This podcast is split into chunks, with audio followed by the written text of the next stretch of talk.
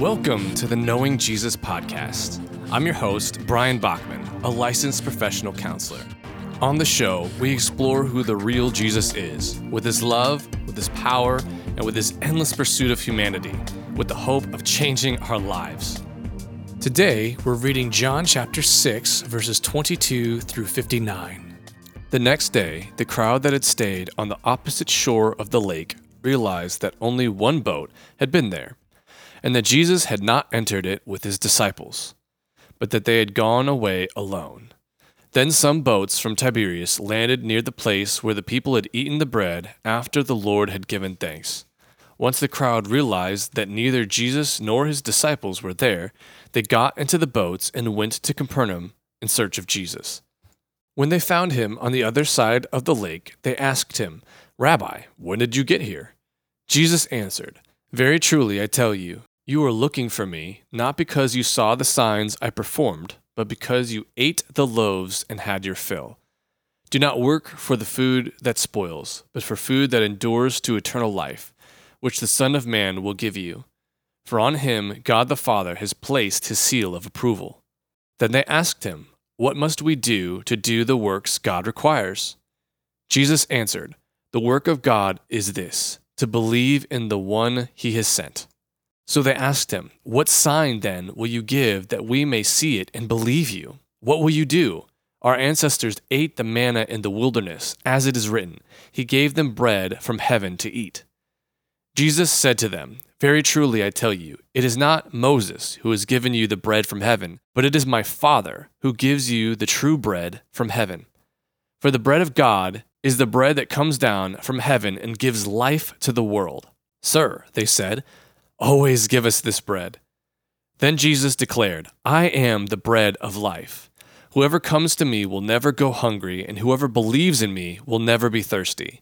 But as I told you, you have seen me, and still do not you do not believe. All those the Father gives me will come to me, and whoever comes to me I will never drive away. For I have come down from heaven not to do my will, but to do the will of him who sent me. And this is the will of him who sent me that I shall lose none of those he has given me, but raise them up on the last day. For my Father's will is that everyone who looks to the Son and believes in him shall have eternal life, and I will raise them up on the last day. At this, the Jews there began to grumble about him because he said, I am the bread of life that came down from heaven. They said, Is this not Jesus, the son of Joseph, whose father and mother we know? How can he now say, I came down from heaven? Stop grumbling among yourselves, Jesus answered. No one can come to me unless the Father who sent me draws them, and I will raise them up at the last day.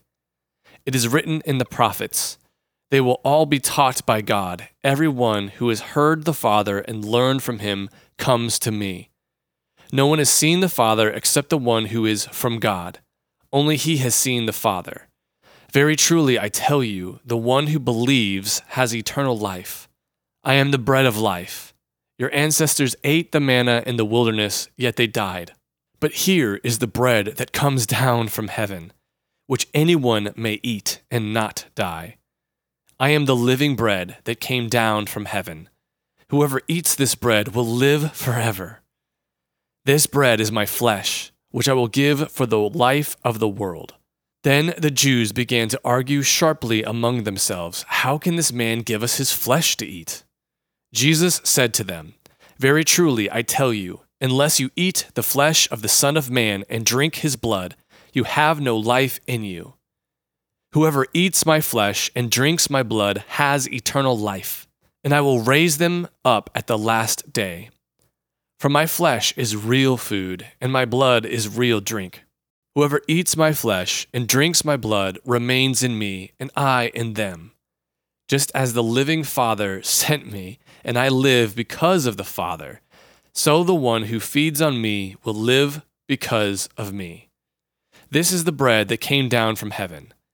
Your ancestors ate manna and died, but whoever feeds on this bread will live forever.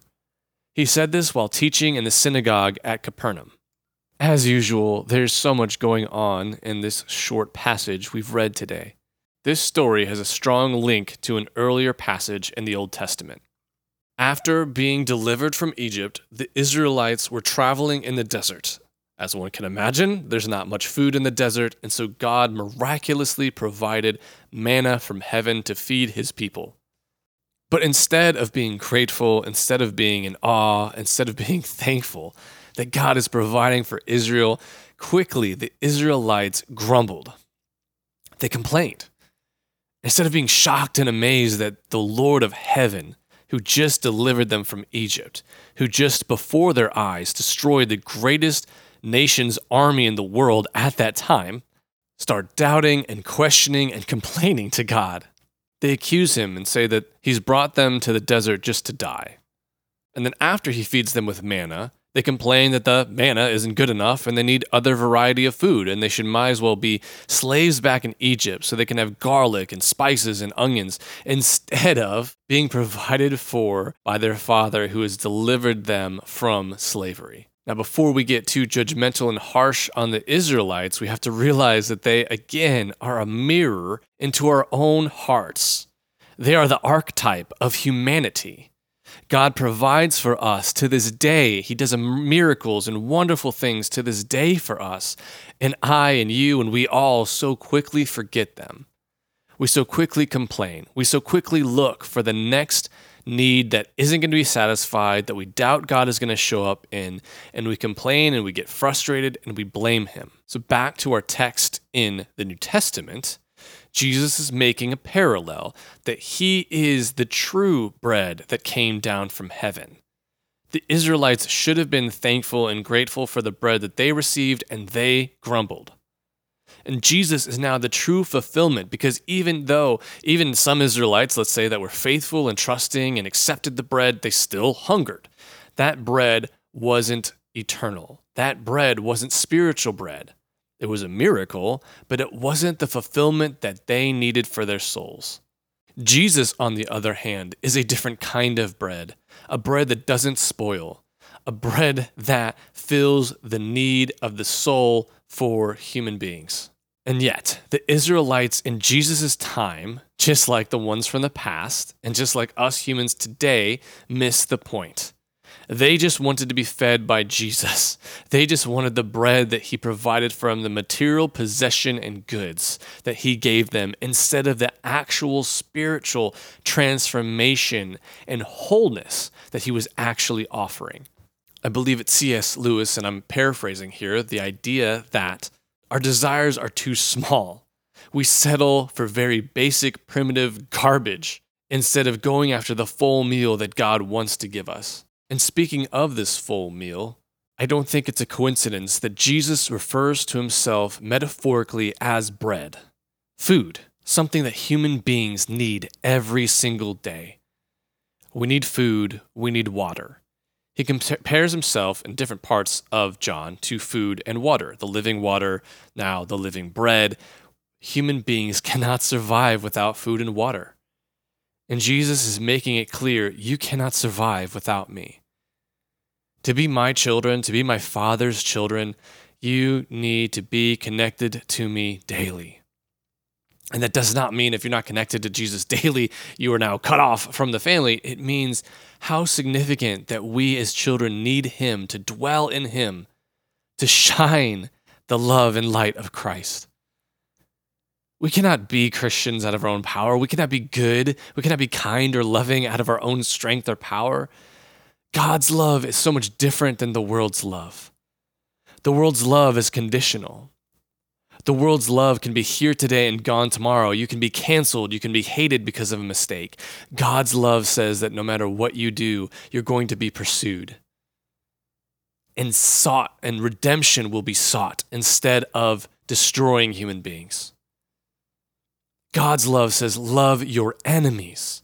Pray for your enemies. Do not hate them. Do not seek vengeance. Do not try to shame them or hurt them.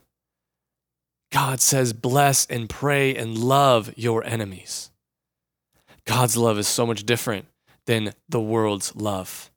And God's love can only be accomplished by abiding in Him. He is our daily bread, our daily drink, and without Him, we cannot be sustained. As we will see later, Jesus refers himself also as a vine. And we are fruit that needs to be connected to the vine, the plant. Any gardener knows that if the fruit or parts of the plant aren't connected, it's going to die really quickly. It won't grow, it won't ripen, it won't reach its fullest potential, its taste, its nutrition, its life giving properties the fruit has to be connected to the vine to fulfill its purpose. I can almost imagine listeners saying, Well, Brian, that sounds great. How do I connect to Jesus as the vine? How do I see him as my daily bread and my daily drink? And these are excellent questions. And I'm curious to hear how other people accomplish this. But for me and my experience, meditation on who he is has been the most helpful tool that is again why I'm doing this podcast for myself and for other people because it's a sense of accountability that on a fairly regular basis, almost daily basis, I am thinking about God's word. I am processing it. I am trying to apply it. I'm curious about it. In the Old Testament, there is a phrase that says, chew on God's word like a cow chews grass for the non cow farmer or acquainted with cow listener, you may be like, what the heck does that mean? I don't know why I know this, but cows have six to seven stomachs. Sorry, eh, I don't remember. And they chew grass. Sorry, this is gross. And basically regurgitate it to chew it again. They chew grass over and over and over again. And this strange metaphor is what God uses for us in His Word, that we should chew on it and think about it and remind ourselves of it again and chew on it again and digest it and let it become part of us. So, meditating on who God is, His principles, how much we need Him, and creating space. None of this is possible without space and intentionality whether that's quietness at home, a drive on the way to work, creating time and space where you're not worried and distracted by other things, where you can quiet your soul and your mind and just connect and reflect on who God is. And all of these principles, just like in psychology, they're like muscles that have to be developed.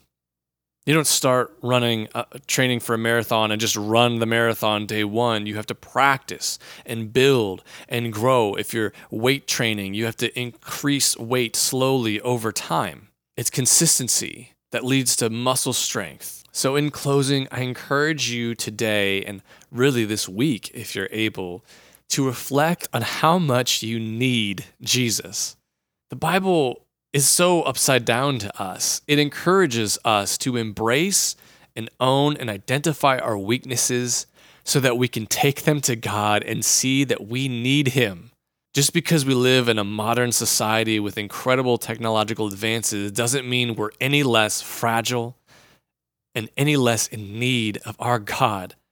Are we insecure? Do we feel dumb, forgetful, weak?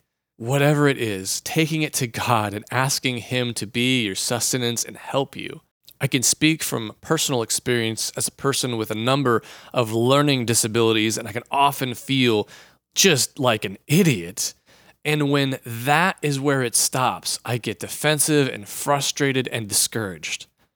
But when I take my weaknesses to God, it takes the weight and burden off of my shoulders because I say, Lord, you know I want to understand. You know, I want to try to connect with people. You know, I want to serve you. Help me. And I put the burden back on him instead of thinking that I need to be self sufficient, which is not possible.